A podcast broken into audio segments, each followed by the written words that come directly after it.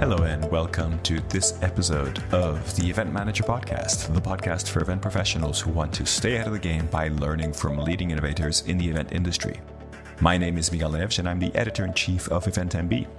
In this episode titled Technology as a Catalyst of Community, I have the pleasure of speaking with Josh Hudson-Piller, the C E O of Juno.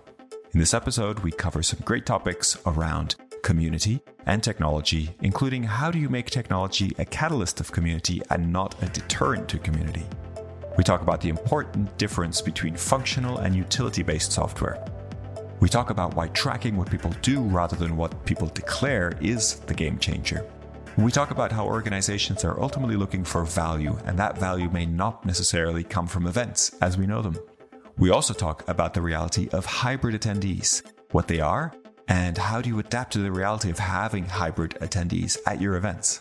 I hope you enjoy listening to this conversation, and I invite you to check out the other episodes of the Event Manager Podcast. Each episode features an amazing event professional and thought leader sharing their words of wisdom and valuable advice on some of their favorite topics. Check them out on our website or wherever you get your podcasts.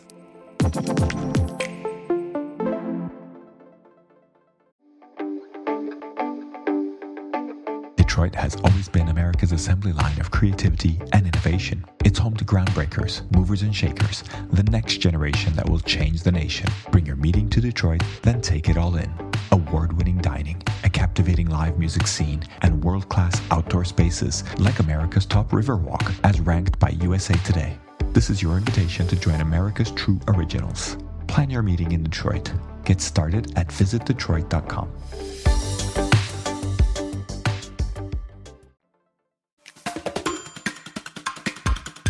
So hello, everybody. Welcome to this episode of the Event Manager Podcast. I'm delighted to have Josh Hudson-Piller join us today. I hope I said that correctly. It's a bit of a, it's a bit of a fun name, but uh, it's it's great. Thank you so much for joining us today.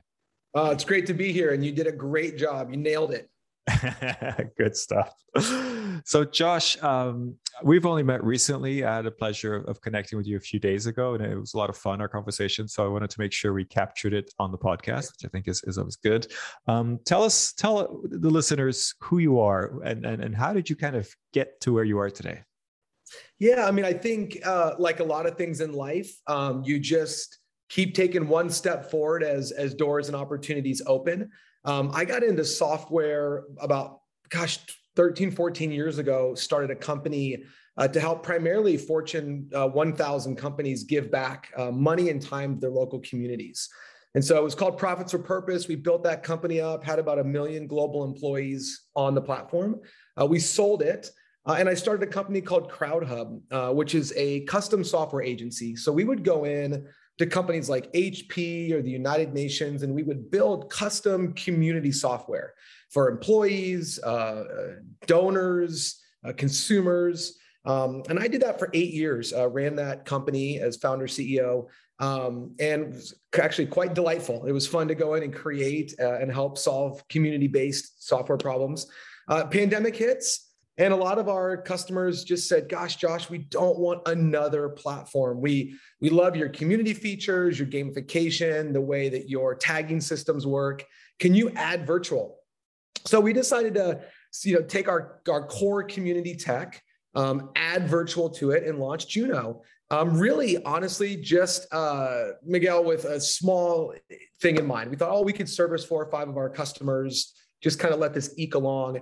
Um, but, you know, uh, the, life had a different agenda, and it very quickly started to, to, to spin up. And we, I guess, you know, launching Convening Leaders twenty-one was kind of a game changer for us. So we launched P C M A C L twenty-one, and gosh, next thing you know, we took funding, hired seventy people, and off, off we went uh, to, to launch Juno. So that's kind of my story in a nutshell. Really interesting. And yeah, that very much the, the pandemic, um, you know, obviously it's had a negative effect on many people, unfortunately, but on companies like yours, I think it's, it's been a, a bit of a rocket ship. And I, I know you have a history on the, on the movie making side and, and the kind of video production side as well. Just tell us a little bit about that, because I think that's yeah. kind of interesting. Yeah. You know, um, I was actually sitting with one of my uh, mentors, uh, his former C- global C E O of Burger King.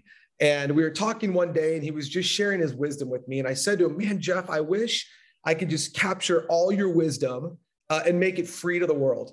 Uh, and we had this idea of, of what if we went in to uh, leading organizations or any organization and said, we want to capture the wisdom of, uh, of, of the generations uh, and scale it down and up to one another. And it's, again, started off as just an idea. Um, and as time went on, it's, it's really what introduced me to the industry. Um, I got a chance to work with P C M A, uh, A S A E, Uh, filming their senior leaders and, and, and their fellows and, and sharing that wisdom out. And Deborah Sexton was somebody I got a chance to meet who was the former C E O of P C M A. Um, so Wisdom Capture goes in and bite size one to three minutes, tell us stories, tell us moments that kind of forever changed your life and what you learned, what you'll always do again, what you'll never do again. And so we ended up working with great clients, Visa and Weight Watchers and Coke and some amazing companies uh, sharing their vision. And we're I since, you know, hired a new C E O, uh, Kyle, who, who runs that. And uh, it's a, it's a really beautiful business. It really is. Nice. And let me ask you, you know, your relationship with events, I can see the journey coming in, but while you were doing software and, and video production, what was your relationship with events then? I mean, did you run your own events for, for your own team, or did you help your kind of community clients run their events? You know, we, so Crowdhub um, is a, our, our start was apps. So we were building custom apps. So we actually built event app, custom event apps. So don't think white labeled. I mean, think, you know, we go in and we're like, we're going to build you a custom app for this event. So our first one that we did of, of size was actually called LeaderCast. It's the largest one day leadership event in the world. So I think there was one hundred thirty thousand people one day. There was on-site and simulcast all over the world. So it was actually hybrid before it was hybrid. Um, and we built uh, their app. And then we went on to build some other Catalyst Conference, some other conferences, um, First Five, some other ones. And what we began to learn, this was, gosh, seven years ago. You know, we would build these really cool apps and we realized that people would spend more time in the app than talking to one another. And so we actually years ago started thinking creatively on how do you build technology to bring people together, not to isolate them. And so how is, how is technology a catalyst for community, not a deterrent to community? And that really began to be our, our thesis and our, and our, our mindset when we get in to build these things. So we, our relationship's many, many years old. Before we ever got into the quote industry, we were working with one-off large corps to build really unique solutions for them. Really cool. And so then Juno kind of becomes the, the output of this, or the, the outcome of it. Um, mm-hmm. What makes it different? I mean, you, you talked a little bit about the, the background, but as a platform, how do you see it being different from the others? You know, I've had the distinct opportunity over the last six, eight weeks to sit with some of the, our biggest competitors. Um, and actually, they've taken a lot of interest in Juno. And so we've had a chance to share our product with them and get their reaction to it, and, and then see what they're doing. Um, What I understand is the fundamental difference between what we do and what other folks do is there is a, a, a, an idea and a concept of transactional software where, where you go in and you perform a function, or it performs a function for you. And there's a difference between function and utility. Function is very transactional. Utility means the more that I use this thing, the more valuable it becomes to me. And so if it's a functional piece of software, the more you use it, it's not becoming more valuable because it's not smart. If it's a utility based, the more you use it. So think Spotify. We'll start there and then I'll, I'll kind of back into my answer because I want it to make sense for our listeners. The more I use a Spotify or a Netflix, the more it gets to know me. And it says, Josh, we know that on Friday at, at around five p.m., this is the type of music that you like to wind down to after your weekend. So we've put this playlist together for you and added new stuff we think you'd be interested in because it's getting to know me. So what I've noticed is difference between Juno and other things are is that we are not just a functional software, we're a utility where the more you use it, it the, the more it gets to know you. How do we do that? Two ways. When you onboard into Juno, you declare what you're interested in. So you get on here and you go, hey, my name's Josh and I'm from Southern California and I love mountain biking and leadership and technology. I'm declaring to the platform, these are my interests. But like you see in Netflix, Spotify, and Juno as well, there's this whole other thing called a discovered interest. A discovered is something that I never told the platform that I liked, but as I got into it, I realized, oh my gosh, I like that. So all of a sudden there's a beer or wine, uh, you know, session, or there's a governance session or whatever it might be. And I go attend it and I make some comments and I like, and all of a sudden the system goes, whoa, wait a minute. Not only have you declared you're interested, but look at all these discovery things. And then what we do is we weight those, we weight those based on actions, based on frequencies, and we begin to build a holistic profile of you, of your discovered and your declared interests, weighted, and then we match those to three things: people, experiences, and content. So we say, here's some content that we, we know you're going to love. Here's some people that we know you're going to love, and here's some experiences. And so the more you use Juno, and the more you declare and discover, and you can go into your profile and you can actually go in anytime you want and make more declarations around all these tags that are built into the system. And of course, we can work with our client where our client can go in and define those tags so that as people declare and discover, it all wraps it up. So if that answers the question a little bit of, you know, you get on a platform and there's these functional things. Oh, I streamed something, or, oh, I commented on something, or, or oh, I chatted on something. And those are all functional things. But unless it has utility behind it, where the more you use it, the smarter it becomes, then you really haven't created future state tech. You've just done functional tech. And is this A I focused, or is, is it? Yep. Yep, exactly. And so the way that that works is the system is constantly going in there. Um, yep. And, you know, whether you want to call it a hybrid of machine learning and A I, it's going in there and it's looking at those weighted scores. And it's creating intelligent outcomes back to you. So, so yeah, it's improving I, all the time, right? It's not just sort of running the same algorithm. It's changing exactly. the algorithm that it runs depending on your actions. Exactly. And the way that that works is the more you do and the more that system's running, it's telling your current state story. And that's what's so sure. important, because one of the things we talk about is, you know, you may have declared all these things you're interested in. This is something cool the system does. If you declare a bunch of things, but you're not going to them, we'll send you a pop-up that says, hey, you said you were interested in these things, but it doesn't look like you're doing many of them. Do you want to reset your declared interests? So lots of ways that the system's going, hey, we want to make sure we're tracking with you on your development journey. Yeah, no, that then, makes sense. So, oh, I mean, I like this, um, but I find that often it's hard to motivate attendees to fill out their profile. You know, because they kind of, I mean, I do this, you know, I'm aware that the more I fill out, the more I'm going to be targeted. Sure. Um, and, and I sort of shy away from that sometimes. And I'm like, I don't want to, I don't want the organizers to know all this stuff. Sure. How do you, how do you kind of convince people to, to share that information, or what is it that that's like a game changer for them that kind of makes them want to share that information? Well, there's a couple things. First off, everybody always has the right to say, I'm opt out. Like, I don't want to be, I don't want organizers to know anything about me. So that's a big part of our security, that you can get on there and say, hey, listen, you can do it in your profile. You can do it on the onboarding. I don't want my stuff shared. And so I think it's completely appropriate and, and okay for a user to go, I'm not interested in that. And, and, and, and I think we have to make sure that we protect the privacy of people by giving them multiple opt-out options. Um, now, the reason we show up to events, the reason that events have any sort of value proposition to the world, is really boiled down to two things: education and connection. And so the entire value proposition to the organizer and the attendee is education and connection. And so in theory, you want a greater experience on education and connecting. You want to be educated more on the things you're interested in, and you want to connect to more people that are right for you.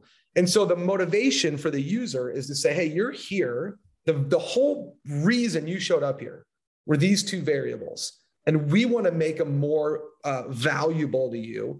So, so there's, there's always that, making sure we all remember why we're here.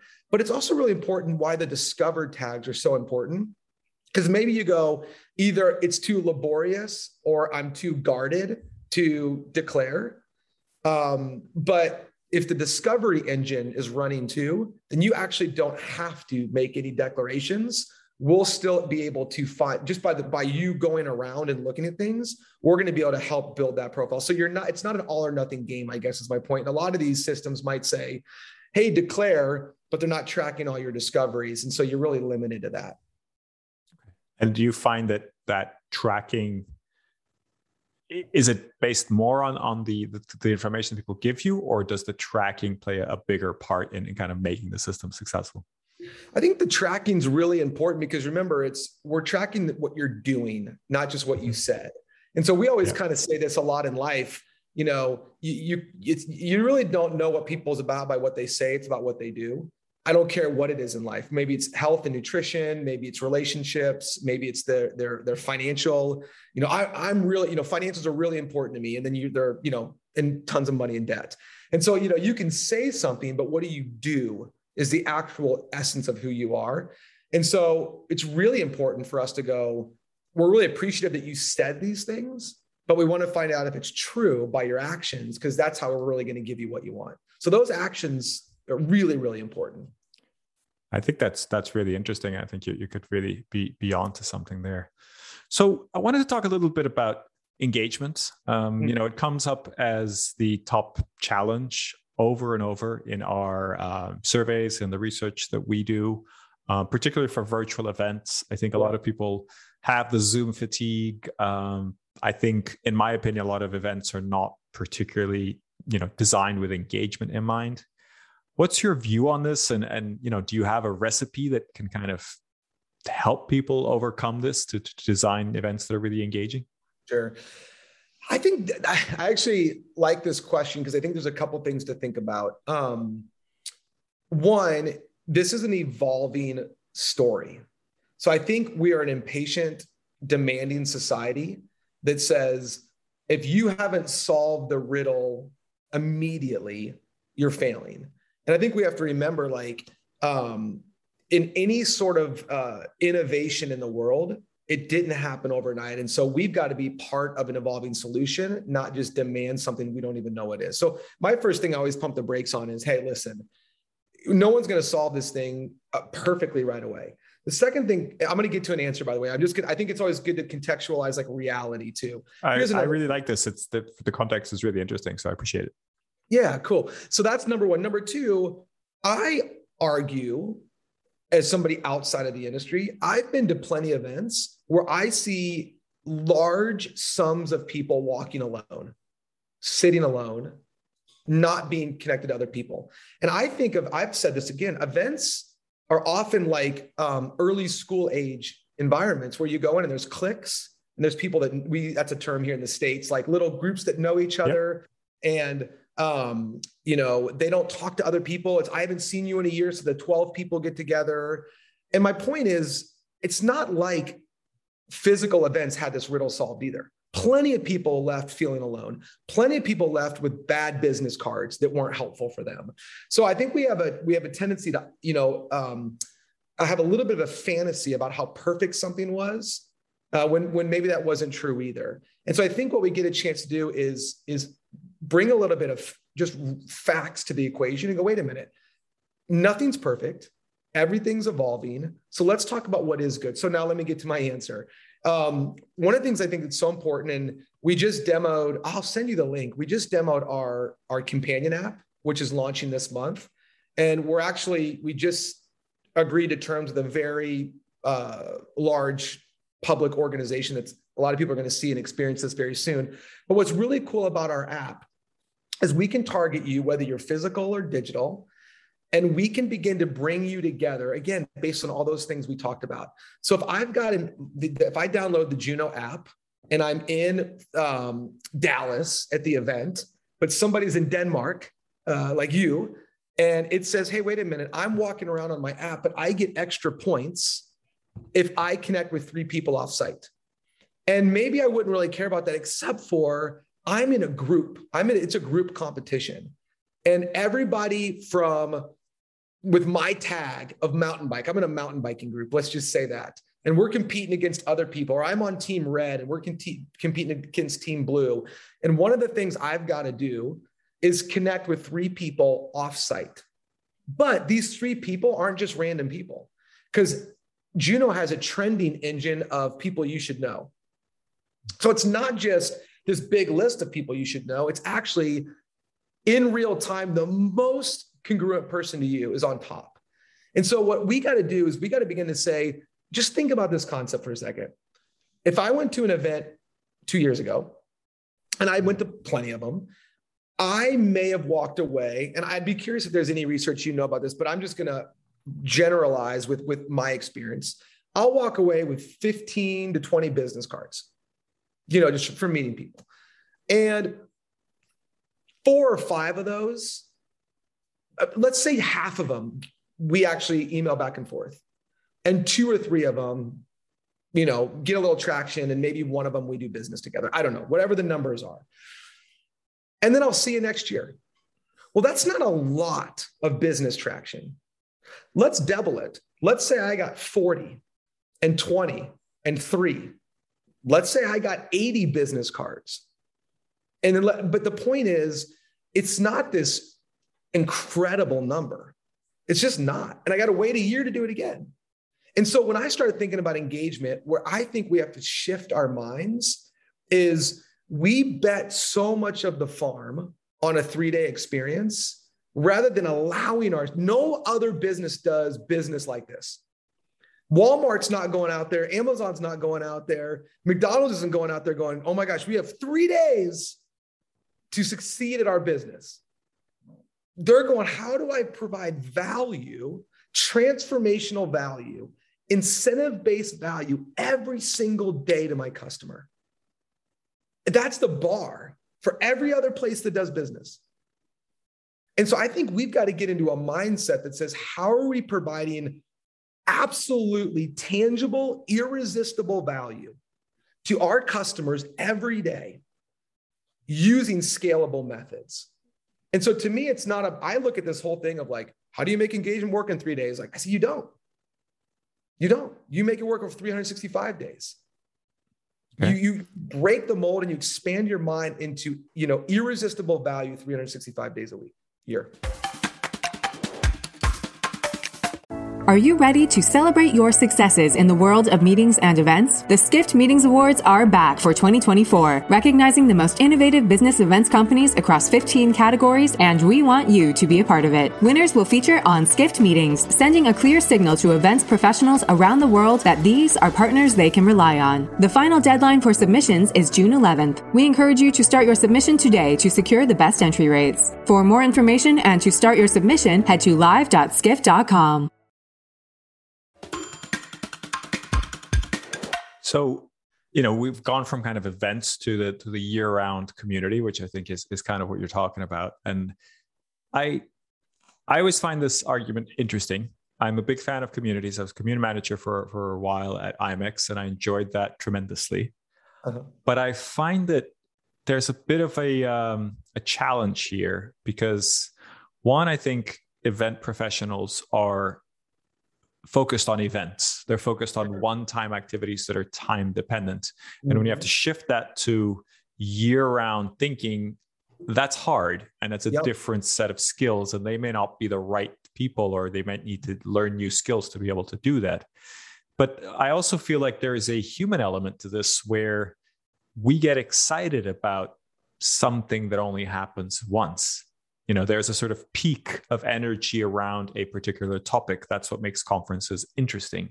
Absolutely. If we remove those peaks, if everything becomes sort of on demand or or an ongoing yep. small hit of adrenaline or whatever you want to call it around these topics, I'm not sure. And I don't have kind of scientific evidence to back this up, but it feels to me that it's less, we get less excited about it. And then it becomes a sort of, I don't know, association thing or a sort of ongoing sure. thing. I mean, How do you how do you keep the excitement if something is year round? And I don't disagree with the strategy necessarily, but it does feel like a lot of things need to be adapted there.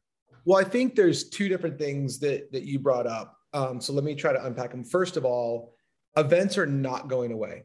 They're amazing. They're awesome. They're everything you just said, and they shouldn't go away. Uh, it's amazing. I mean, I remember the first time, Miguel, I went to an event in Europe. And it was um, in Lyon, France. And I, I flew there with one of our customers is H P. And, and we were we run all of their uh, employee engagement. We built a whole employee, employee uh, engagement tool. Flew out to Lyon, went in, and I remember uh, the smells of the bread and, and, and the energy and the wine. And I remember as an American who had never been to a conference in Europe, feeling just the, the, the community and the energy of Europeans all coming together and, and celebrating over their food and their wine. And it was a, um, you, you can't, re- it was awesome. It was amazing. And so to me, I go, why would you ever want to not have that? I just don't believe in an or mindset. I believe in an and mindset. And I think we look at it and go, is it going to be physical or virtual? And I go, there's no such thing as or. It's and. It is going to be this event, and we have to raise the bar on our value proposition year round. Because I think for too long, we have allowed ourselves to have a low bar year round and a high bar and a peak. And I, I think we've got to demand more. And I think our customers are going to demand more as they start to engage more. Look, the, st- the, the stats are out there. Membership is in a decline. It's a fact. It just pre-pandemic membership was in decline across events and associations. And, and it's all the research is out there. Why is that? Well, because there's so much content online, because there's so much networking online, there's so many things online. I think we have to raise the bar outside of the event to honor the value proposition demand that will exist in future generation users. There was a day When, when, when I think our, this is true in anything in life, Miguel. I mean, every, my, my, uh, one of our investors, he's this billionaire investor guy. He, he, he says this to me. I think it's such a good thought. He says, Josh, um, a startup or raising capital is like robbing a bank. Every bank has its own unique footprint, and you have to get out before you get caught, because every business gets caught. Every business gets caught. You know, Blockbuster, I'm not sure how relevant that is in, in Europe, but Blockbuster got caught, you know?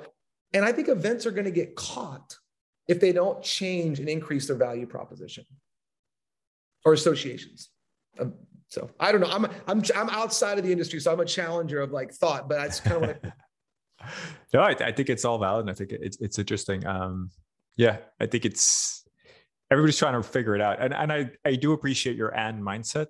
Um, at the same time, I do feel that event planners at the moment are really being asked to do more with less, right? And and we already had this before the pandemic, but the pandemic has just sort of uh, exacerbated that, in the sense that, you know, many planners are just happy to have a job now and, and will just keep working until kind of exhaustion. And, and at the same time, travel budgets and, you know, budgets around events are not necessarily there anymore.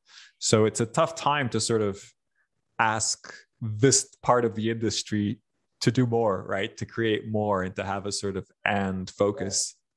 I think so. It's hard, man. I mean, um, it's, it's a hard truth, and you don't have to do it.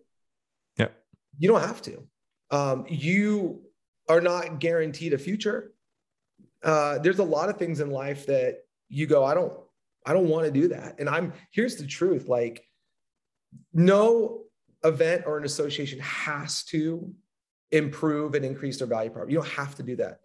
Yeah. You know, it's not a law. It but sounds like a pretty silly thing not to do, though, if you're kind of considering it, right? If you yeah. don't, you know, we do have to suffer the consequences and opportunities of our decisions. That's life. Yeah. And Absolutely. So I look at it and go, we just hosted an event for a, a really great group, and they expected um, three thousand physical and four thousand online. And it ended up being like sixteen hundred physical and whatever it was, six thousand online. But here was the interesting thing. They had one of their events in the morning, and it was a physician-based group. Um, I think the auditorium sat like fifteen hundred or something like that. And they had one hundred sixty people come down for it, and everybody else streamed it in their room. And I mean, it's, look, I'm not, I'm not making the rules. You know, people's behaviors have changed, and we don't have to like it, and we don't have to agree with it. You know, I always say that, but, but you don't get to change it. And yep. that's the hard part. You can't put Jack back in the box. And so you go, we, we can, we can fuss and moan and yell and scream and hate it. And that's all okay. But yeah. it's not going to change it. Yeah, it's a topic that's coming up quite a bit. And I'm calling that the hybrid attendee, because mm-hmm. we used to say there's not such thing as a hybrid attendee. There's a hybrid event, but then you're either on site or online. But actually, if you give people the choice, a lot of times that's what happens, right? They're in the hotel lobby, they're outside the sessions, they're not necessarily in the session room. I mean, listen, let's talk about, I know in our notes, we talked a little bit about, or we'll get to it later maybe, but E Q, let's just, let's just talk about the human behavior for a minute. I'm a, I'm a dad of two boys. I run a very fast paced technology company and oversee two other companies that, that I run. I just flew to Denmark for an event, and I actually have a few days alone. And I want to network, but I'm sitting there in my room, and for the first time, it's quiet, and nobody's bugging me, and nobody's looking over my shoulder, and nobody's walking in and out of the room. And I go, you know what? It kind of feels good to sit here in my socks and my shorts and look out the window at this beautiful downtown and just have a minute. So you know what I think I'm going to do? I think I'm just going to stream this session I'm really excited about and sit here in my socks for a minute. That's a real human moment, because I, I can go sure. network for the next three days. I'm going to have this moment, and it's real. No, for sure. And I think that's, that's what we have to um, face, right? That's just the, the behavior of people. I think the danger then is if, if people, you know, kind of get, get scared or, or shy away then from the networking. Because if they do that and then they actually don't go back in, they're just in their rooms and they get caught up in their day-to-day office job. But, you know, their emails come in and, and the time zones catch up with them. Then you could end up people really missing out, right? And then it's sort of so, like, why do you travel all that. the way to Denmark, right? Let me challenge that. Um, two nights ago, I was golfing, and I, I walked into this little deli afterwards, and I saw something happen that, that never happens anymore. Miguel, you just never happens anymore. What I'm about to tell you happened. This high school boy hollered over the, ca- uh, the counter or reached or talked over the counter at this young girl and said, "Are you single?" She said, "Yeah." And he said, "Can I have your phone number?" And she said, "Yeah." And I, I went, that doesn't even happen anymore. Why does that not happen anymore, Miguel? Because there's an app called Tinder and or any other app, and people just use that instead. So when you say to me, people aren't going to network anymore, I will say to you, you're talking about a, a old way that people used to connect. Because if you said to me, oh my gosh, if nobody ever leaves their house, they're never going to ask anybody on a date again. Everybody would look at you sideways. They go, Miguel, nobody asks people on dates anymore. You, ninety percent of relationships form online. Mm-hmm. And so, you know, the world's moving on. They are, they understand networking. Now, here's where it gets cool.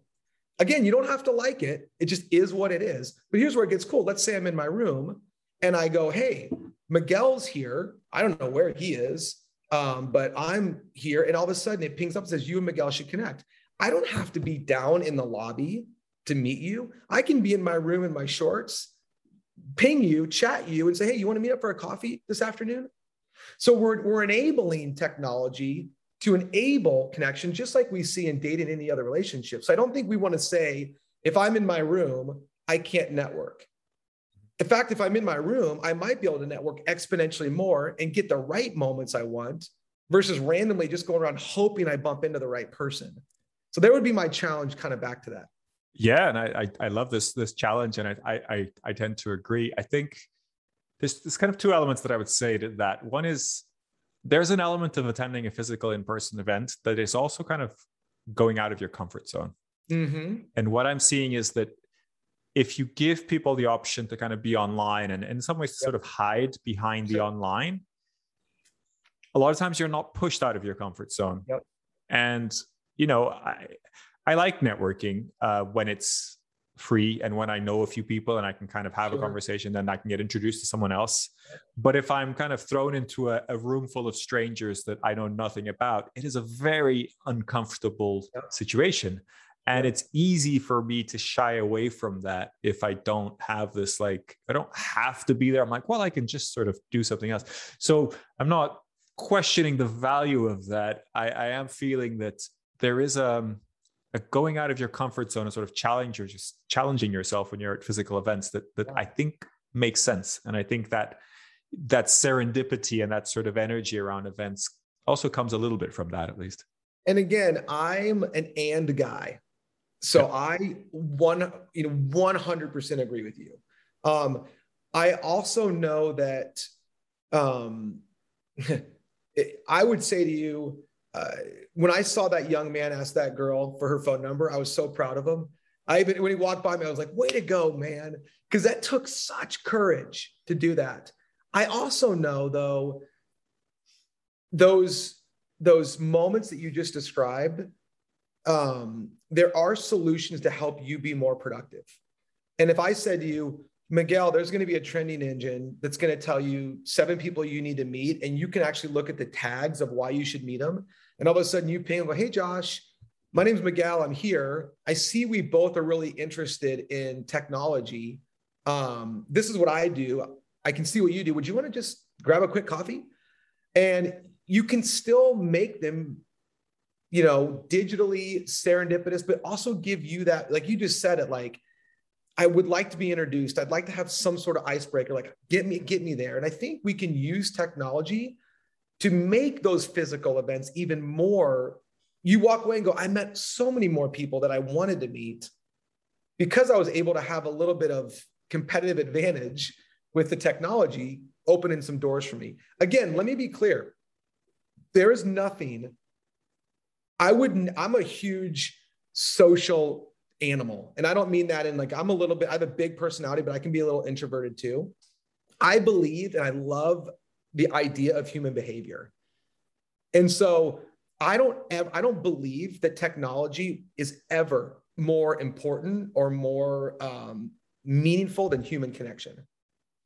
I'm a big human connection guy. So I don't want to send the message that I think, let's just get rid of events and just use, no, not at all.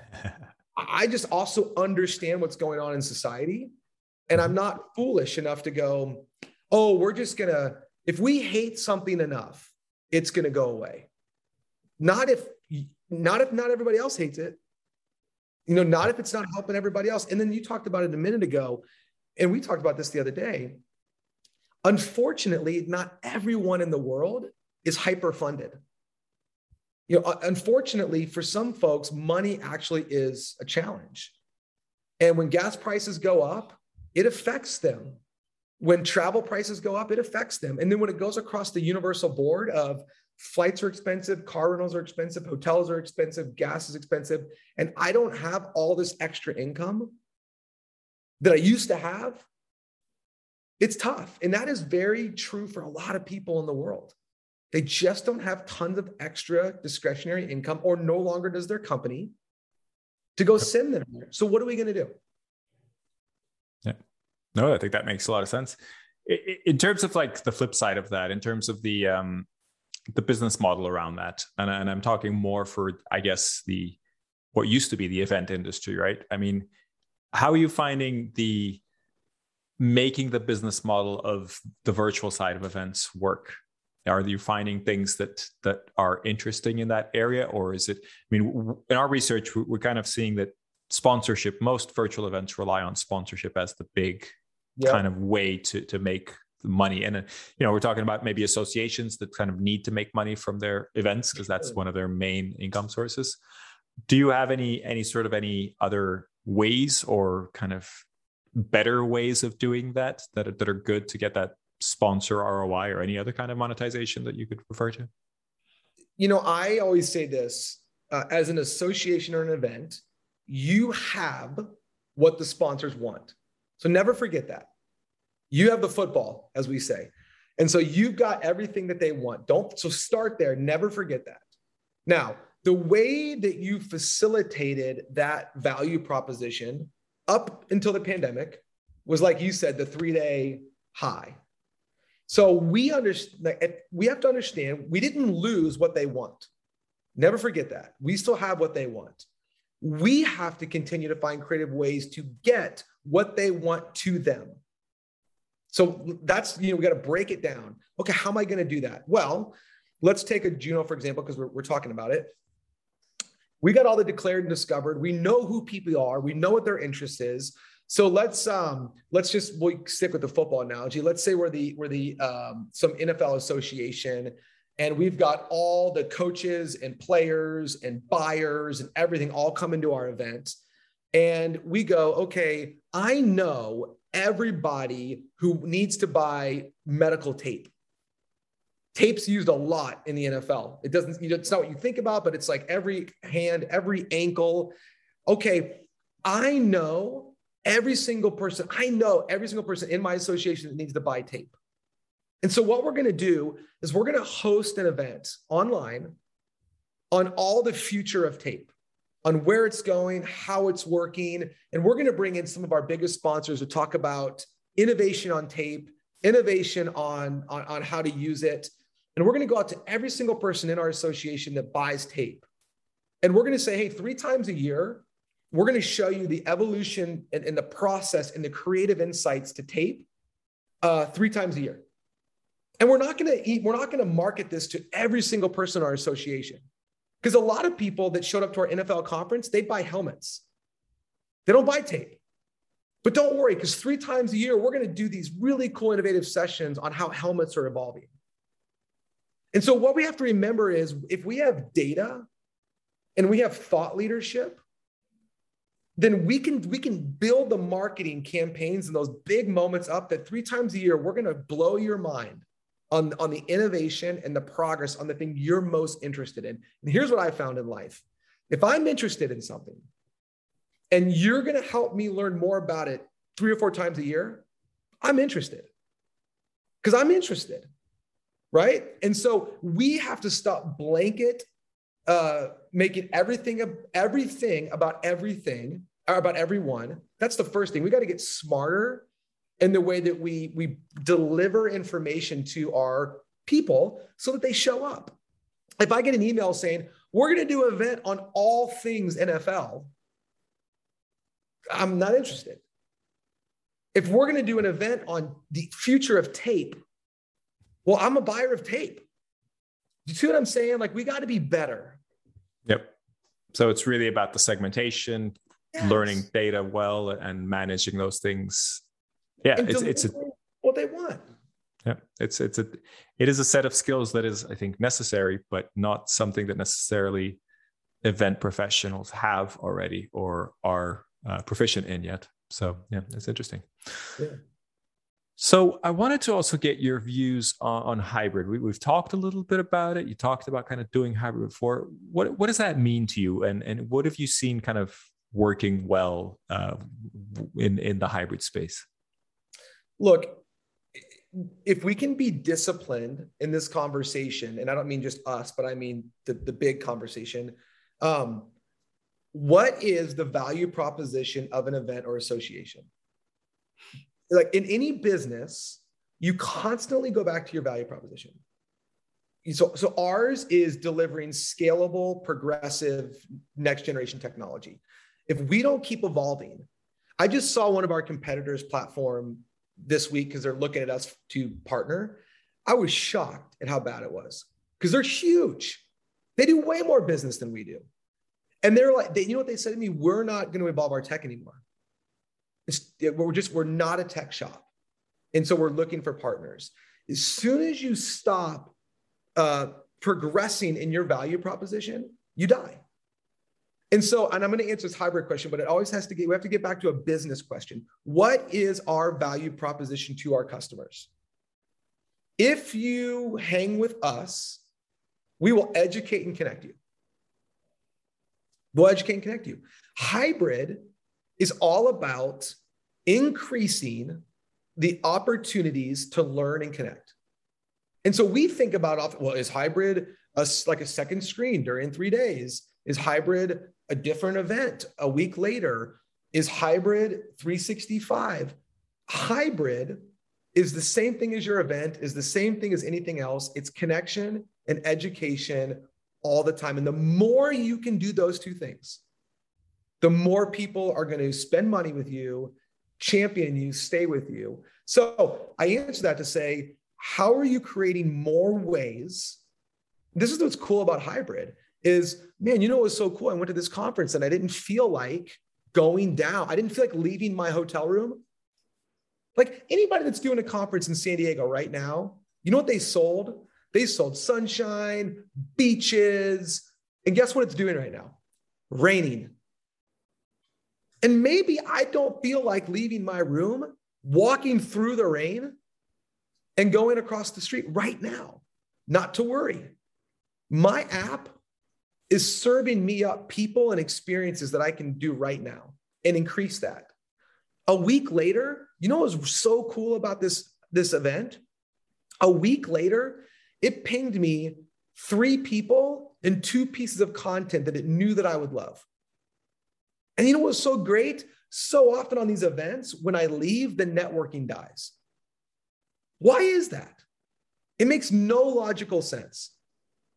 Like it, it defies logic to tell somebody our, our value proposition to you is we're going to help you network for three days. And the rest of the year, you're on your own. Doesn't make any sense.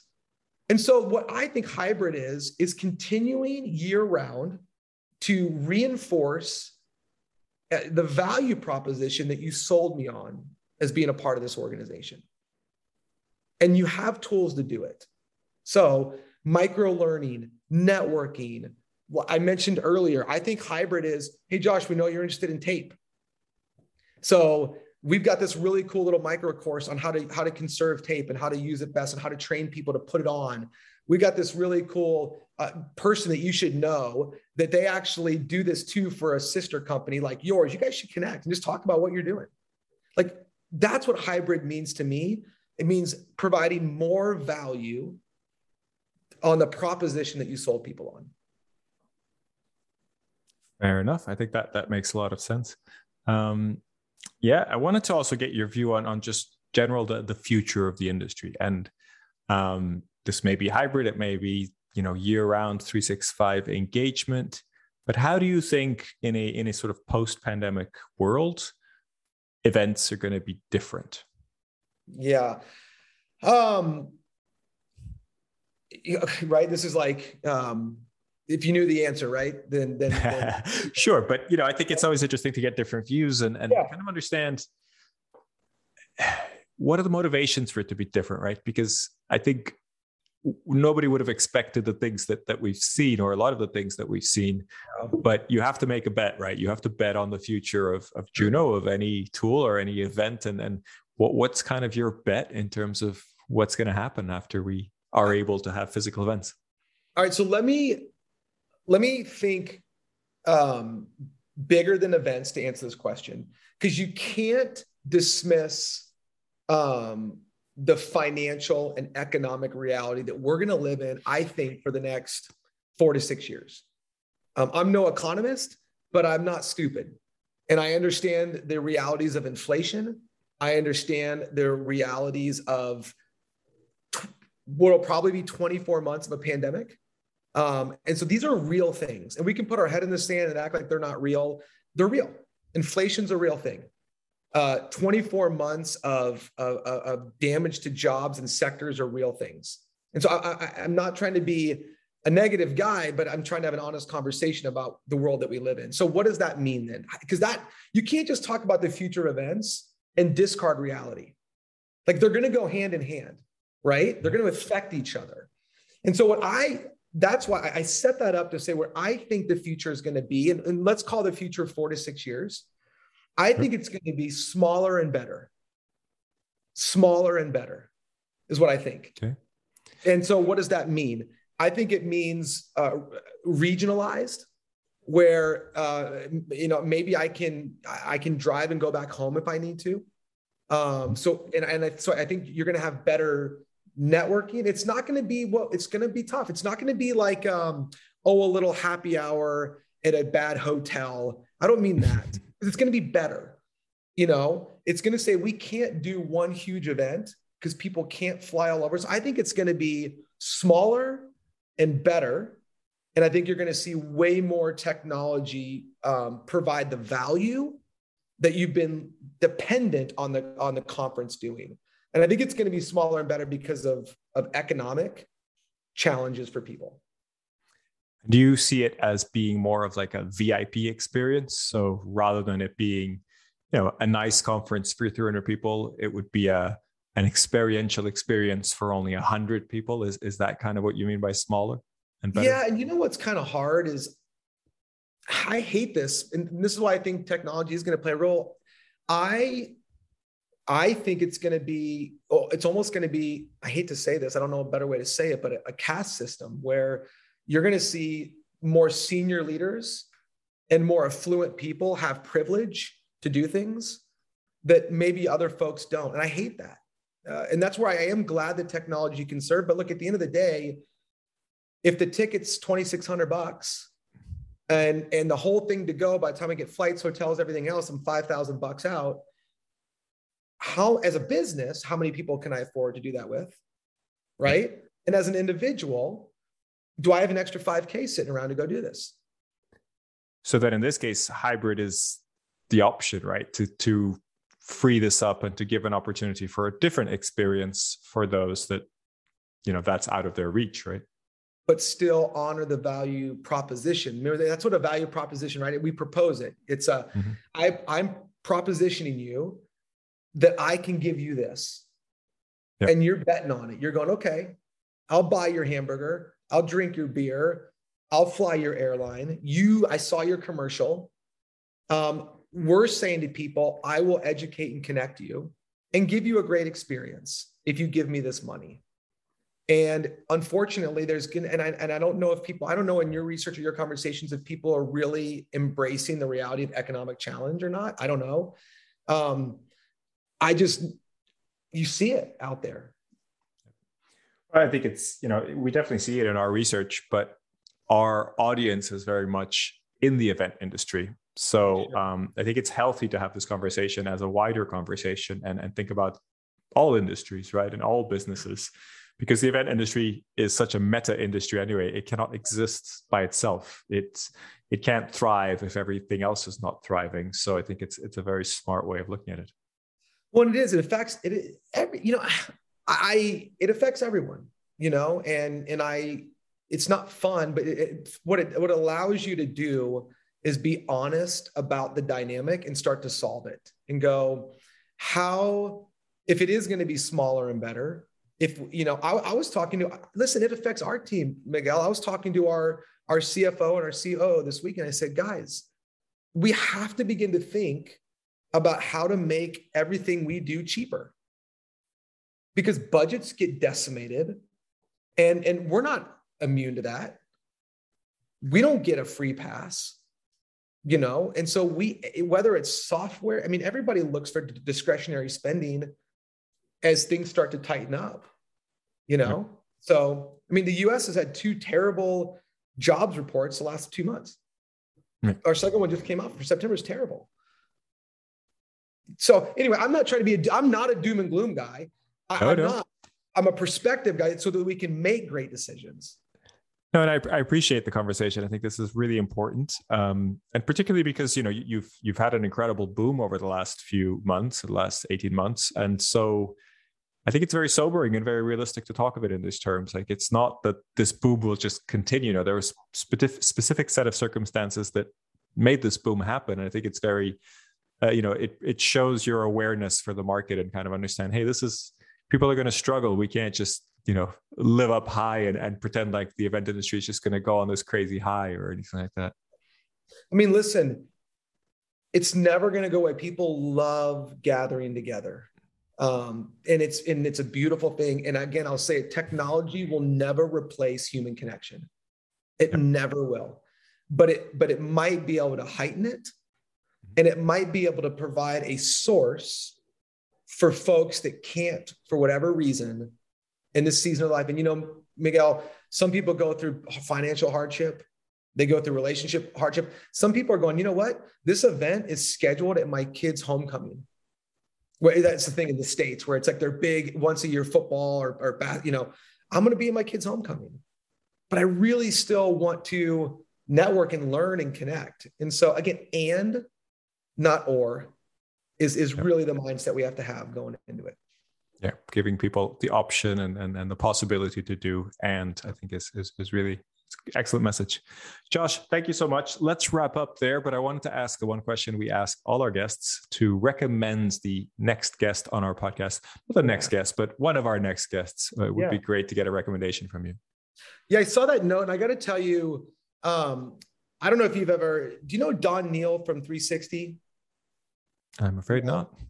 So he does a, he has an, uh, an agency that helps kind of reimagine events.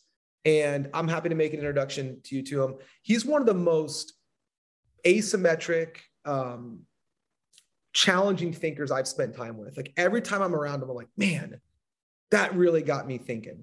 And so I would just encourage you to, if, you know, if people are listening, check out uh, three sixty Live. The guy's brilliant. He's a wonderful man, high integrity. And I would really encourage you to have him on. Great. Fantastic recommendation. John, Josh, sorry. It's been a pleasure having you on the show. It's been a pleasure to chat with you over this almost one hour. Thank yeah. you, everybody, for listening. And uh, see you soon. Not see you, but hear you soon, or hope to have you soon with us again on the Event Manager Podcast. Thank you very much. Thank you. Great to be here. Thank you for listening to this edition of the Event Manager Podcast. Please subscribe and rate the podcast wherever you get your podcasts. For the latest news and the best articles on technology and innovation in the event industry, head over to event m b dot com.